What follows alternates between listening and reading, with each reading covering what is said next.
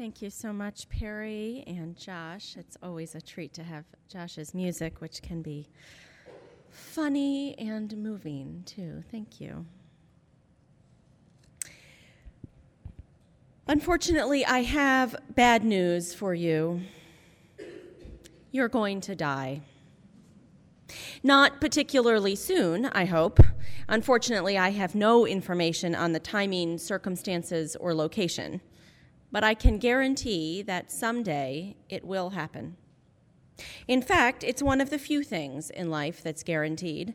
As my father used to say, all we know for certain is that we'll die and pay taxes, unless we're a corporation, but that's kind of another platform. and I'm not the only one who's noticed. The surety of our impending death has been a formational aspect of human existence since prehistoric times, really, since there were humans who were conscious of their experience in the world. The problem of our own death is addressed by philosophers and theologians alike. Indeed, Forrest Church, the late Unitarian Universalist minister, said that religion was our response to the dual reality of being alive and having to die. Forrest actually wrote beautifully about this dual reality and about the impulse toward love in Love and Death My Journey Through the Valley of the Shadow, which he wrote as he faced his own imminent death from esophageal cancer. But I used a different key text for this platform a book that traces philosophical responses to death through the ages, a book that addresses the core human experience of facing our own mortality, a book called Heidegger and a Hippo Walk Through Those Pearly Gates. The subtitle for this book is Using Philosophy and Jokes to Explore Life, Death, Death, the Afterlife, and Everything in Between. And it's written by Thomas Cathcart and Daniel Klein. It's a hoot. I liked it even better than their other bestseller, Plato and a Platypus Walk into a Bar. There is some serious philosophy in there, which we'll take a look at, but the jokes and cartoons are really the best. I don't know what it is, but contemplating our mortality can sometimes tickle a nerve that seems to be awfully close to the funny bone. I think some of it has to do with our nervousness around the topic, or perhaps with the absurdity of this whole venture we call life. Before I keep going, though, I do want to say one thing on a more pastoral note. Today, we're talking about our own mortality on a philosophical level, and I hope having a little fun with it. I do think it's vitally important that we acknowledge and grapple with our mortality. I actually think it's a key function of a religious community. And while we're grappling, we might as well laugh a little bit.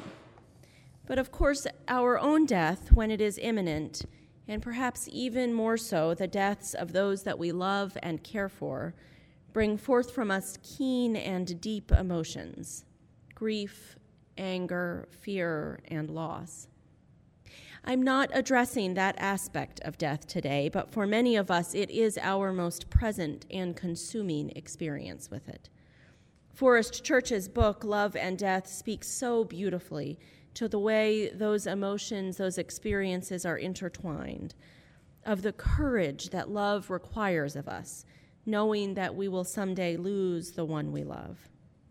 He speaks to the experience of grief that comes to all who love, and the way that grief ultimately honors the love you hold. I have seen that grief, and I have felt it. At the end of October, this community will hold its annual Remembrance Day service, a chance for us to connect with and acknowledge the grief we feel, to honor and remember those we have lost. It is always a deeply emotional service, and one that I feel privileged to take part in each year. Today, we are looking not at death as that searing or aching grief of an individual loss but death as part of the broader, absurd serio comedy we call life. Death as a reality we can't escape. I find that I talk about the reality of death a lot. Not, as you might expect, as part of my work as a clergy person. No, death comes up most frequently in my life because my three year old daughter brings it up. We are beginning to worry she might have a macabre bent. Marcella first learned about death almost two years ago when our beloved cat died. She was just two then, she's almost four now, and although we tried to explain the concept, I'm not sure it really stuck. For a number of months, we heard a lot of questions about when the cat was coming back from the vet. Now, though, at the wise age of not quite four, she has grasped the concept that when things die, they are gone and no longer alive. And so she likes to chat with great frequency about when various people will die. Occasionally, she seems concerned about it, but more often, she's matter of fact. You'll die, she says, but not until you're really old. This is one of the points we tried to stress when explaining death to her. I will die in a long, long, long time, she'll announce at dinner. And what can I say but yes? She's learning how age works and growing up and how old she'll be in relation to her new baby sister, and her understanding of all that is wrapped up, not inaccurately, in an understanding that death eventually comes to all of us. And really, she doesn't seem particularly disturbed by that fact. Actually, sometimes her lack of concern is a little disturbing itself. While visiting my parents over the summer, she gave my mother a teddy bear and told her that she should take it to bed with her that night. My mother pointed out that perhaps my father wouldn't want a teddy bear in bed with them, that it might get a little bit crowded. Marcella thought for a minute, perhaps put out, since this was obviously a generous offer, then whispered reassuringly and a little triumphantly in my mother's ear, Well, when Grandpa dies, then you can have the teddy bear in bed with you. Ah, something to look forward to. My mother, as you can imagine, was a bit at a loss for words. On the one hand, Marcella was right, so it didn't seem appropriate to offer a remonstrance. On the other hand, well, gee, my mother hardly felt pleased that this would be the way to get a teddy bear at night. But for all her somewhat disconcerting conversational gambits about death, my daughter actually gets it in a way that I think adults sometimes don't. The reality of our own mortality. I'd like to say, as I'm reading this, I actually wrote the reality of our own immortality. So maybe I don't get it as much as I pretend to. Okay. The reality of our own mortality can be so overwhelming that we come up with all kinds of alternatives, from metaphysical systems that include a belief in the afterlife to pseudoscientific quests for immortality. If only, we seem to think, we could keep from dying. Well, we as a species have not yet figured out how to keep from dying. Plenty of people do believe in an afterlife of one form or another, from reincarnation to oneness with all of existence to a literal place you go and see your friends. My own response to the possibility of something more is generally that I would be delighted to be surprised after my death. But truthfully, none of these possibilities really gives us life without death. They give us alternatives to nothingness after death, but they still include the death part. Getting rid of death entirely requires us to delve into science fiction and fantasy land, with a sideline to actual science, too. I remember distinctly the first book I read that dealt with the possibility of immortality. It was Natalie Babbitt's Tuck Everlasting, and I read it in fifth grade, the year when they must have decided that we were old enough to think about death, since it was the same year we read the heartbreaking Bridge to Terabithia. Poor fifth graders, right? Anyway, Tuck Everlasting features a family of immortals, the only ones on the planet, so far as we know, and the relationship one of them forms with a young girl, the heroine of the story. There's plenty in the novel about young love and coming of age, but the basic point is being immortal is not all it's cracked up to be. And didn't we know that from the vampire and zombie movies anyway? The undead never seem particularly happy creatures. They are doomed to live forever rather than being delighted to live forever. Traipsing through history, they do get to meet a lot of people, but as in Tuck Everlasting, they can't ever really love those people somehow can't settle down and start a family. Just like with the Roman gods and goddesses, it just never works between an immortal and a mortal. Of course, you could say that just means that we should all be immortal. If the problem in Roman mythology and children's books comes from the mortal immortal relationship, then if we were all immortal, we'd be fine, if perhaps eventually a little bored. I know I've already mentioned in another platform this fall a novel I read this summer, 36 Arguments for the Existence of God, a work of fiction. Well, I really liked it, so too bad you're going to hear about it again. One of the wonderful characters in this novel is a woman named Roz, who has retired from her work as an anthropology professor and started a nonprofit called the Immortality Foundation, dedicated to research and development of immortality, of course specifically the elimination of aging. Roz's friend Cass is doubtful that this is a great idea. I'm quoting. I just wonder, Cass says, whether coming to terms with one's own mortality isn't a necessary part of seeing oneself with the proper objectivity. Understanding that you have your time here on earth, as the others that came before you had theirs, and as those who will come after will have theirs you weren't for ages and ages. You are now, and soon enough you won't be anymore. End quote. I agree with Cass. Immortality is a bad idea. And isn't that convenient, actually, since I don't think it's possible? I think the reasons it's a bad idea can be found in the reasons mortality is a good idea, or anyway, the reasons that humans have found to make mortality livable. This is where we come to the Heidegger and Hippo book.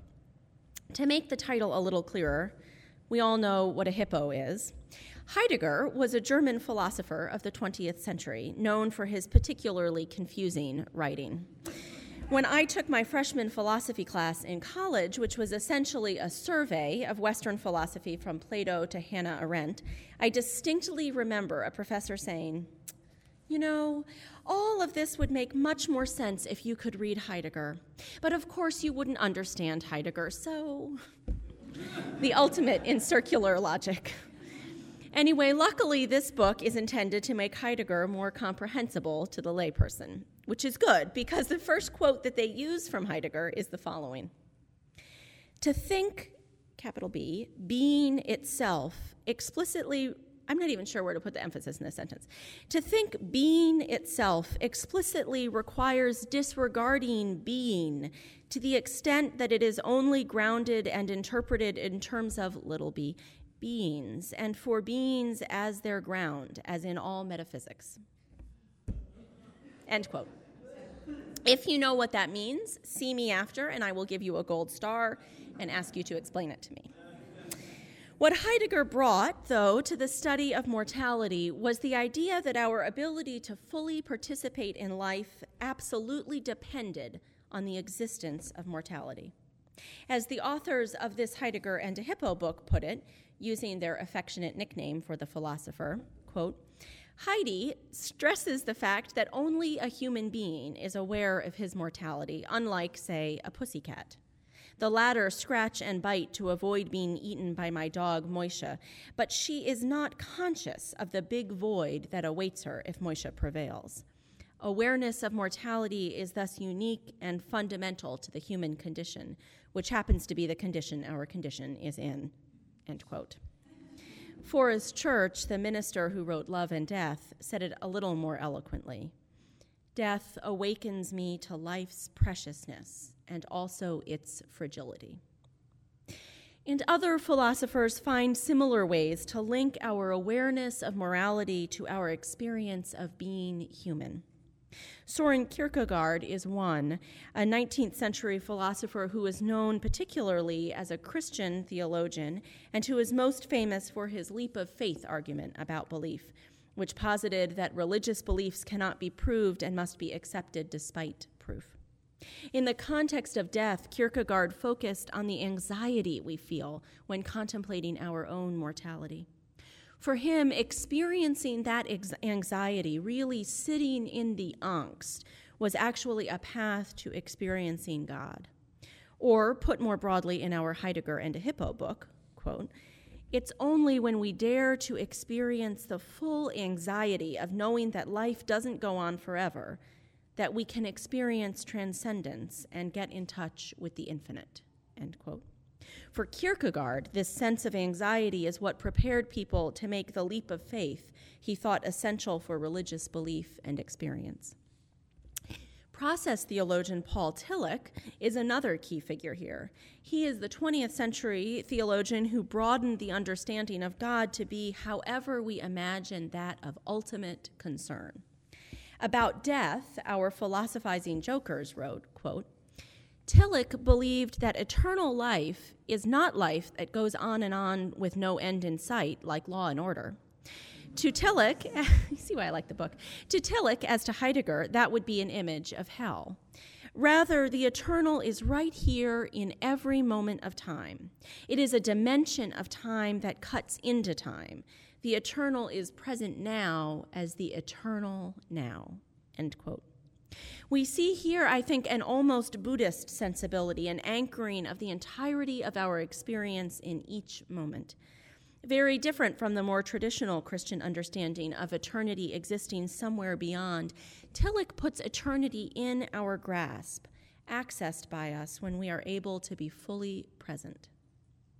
And that may be, frankly, a much more palatable version of eternity than even the ones held out by religious traditions that believe in an afterlife.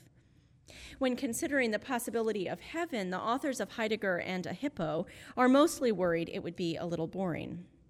They have a joke, actually. The whole book has jokes, but this one I really had to share with you.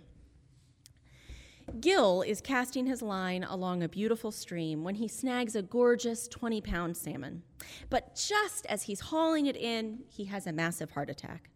When he comes to consciousness, he sees that he is lying beside an even more beautiful stream and that it is teeming with salmon. Next to him is a state of the art rod and reel. He grabs it and casts his line. Bingo! Gil immediately catches a spectacular 35 pound salmon and reels it in. He feels terrific. He casts again, and once again, he instantly snags a fantastic fish. On and on he goes, the glorious fish lying in a long row on the bank behind him. But as the afternoon wears on, Gil realizes that he is no longer fishing with his usual enthusiasm. In fact, he's starting to feel bored. Just then, he sees another man walking along the stream bank toward him. So, this is heaven, call, Gil calls to the other man. You think so? comes the reply. Now, I liked it. Now, of course, most formulations of heaven, or hell for that matter, aren't about endless fishing. In their most mystical writing, religious traditions describe a kind of union, a oneness with all being and with the eternal that is beyond anything we could imagine. I actually think that this joke is even better used to illustrate why immortality, here on this non union fishing plane that we inhabit, might not be so great. The authors of Heidegger and a Hippo contemplate this as well, turning to existentialism and what they call, quote, the problem of ennui. That's existentialist French for extreme boredom with life, accompanied by lots of weary shrugs and sighs, end quote. Essentially, they argue, a life of never ending life wouldn't be much of a life at all. Philosopher Sir Bernard Williams, citing a play in which the heroine lives more than 300 years, wrote, quote, Her unending life has come to a state of boredom, indifference, and coldness. Everything is joyless. So, does that mean death brings joy? I'm not sure I can quite make that argument, and I reserve the right to say, even beyond the deep grief we feel when we lose someone we love, that our own death is not all it's cracked up to be. Woody Allen, whose words appear frequently in Heidegger and a Hippo, said it best, I think. I don't want to live on in the hearts of my countrymen. I want to live on in my apartment. But I do think that even the endlessly entertaining Allen might get bored with himself after a few millennia. There's something about knowing that there will someday be an end that makes our beginning and middle feel more urgent, more present. This is so true that it's almost a cliche now to talk about the new lease on life people sometimes experience when they have near death experiences. But occasionally, cliches are true, and I think this one is, because I've seen it happen. Reminders of our own mortality can help us to take stock of our lives, to reorder our priorities, to experience our living more fully. There's a country song that seared into my head because unfortunately it was on constant rotation a few years back. I suppose it's my fault I kept my radio on the country station all the time. Tim McGraw sings in his big, good old boy way about a friend who got a scary diagnosis. Man, what'd you do? he asks. The reply is pure country, but also pretty well grounded in Western philosophical thought. I went skydiving, I went Rocky Mountain climbing, I went 2.7 seconds on a bull named Fu Manchu. And I loved deeper, and I spoke sweeter, and I gave forgiveness I'd been denying. And he said, Man, I hope someday you get the chance to live like you were dying. On a side note, I'd like to say I feel vindicated in my belief that country music carries deep philosophical undertones. The authors of Heidegger and a Hippo thought so too and quoted that very song. So, living like we are dying, and to remind you of the bad news at the beginning of this platform, we are all dying. Living this way can help us remember our dreams and treat each other kindly, or at least that's what Tim McGraw says. I would describe our sense of mortality as giving life a kind of crispness, putting into high relief the experiences of each moment. I think mortality can also save us from one of the great sins, a sense of hubris, of our own all consuming importance. Ancient Roman war heroes were followed by a slave whose whole job was to shout, Memento Mori, Remember, you will die. How's that for taking you down a notch? And at the same time, that sense of humility can also be linked to a deep sense of self. Think back to what our hero Cass said in response to his friend Roz's Immortality Foundation work. You weren't for ages and ages. You are now, and soon enough, you won't be anymore. Hidden in that somewhat depressing statement is the gem You are now.